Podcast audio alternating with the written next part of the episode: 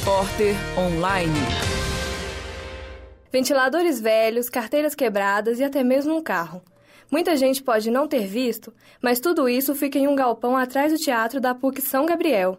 A sujeira do depósito chama a atenção. Conversamos com a faxineira da PUC que não quis se identificar e ela disse que o espaço não é limpo com frequência.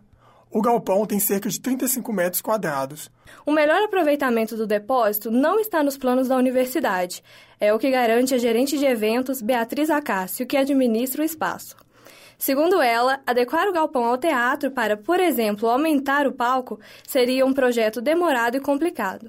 Repórter Nayara Janaína. Repórter Gleide Salvarenga.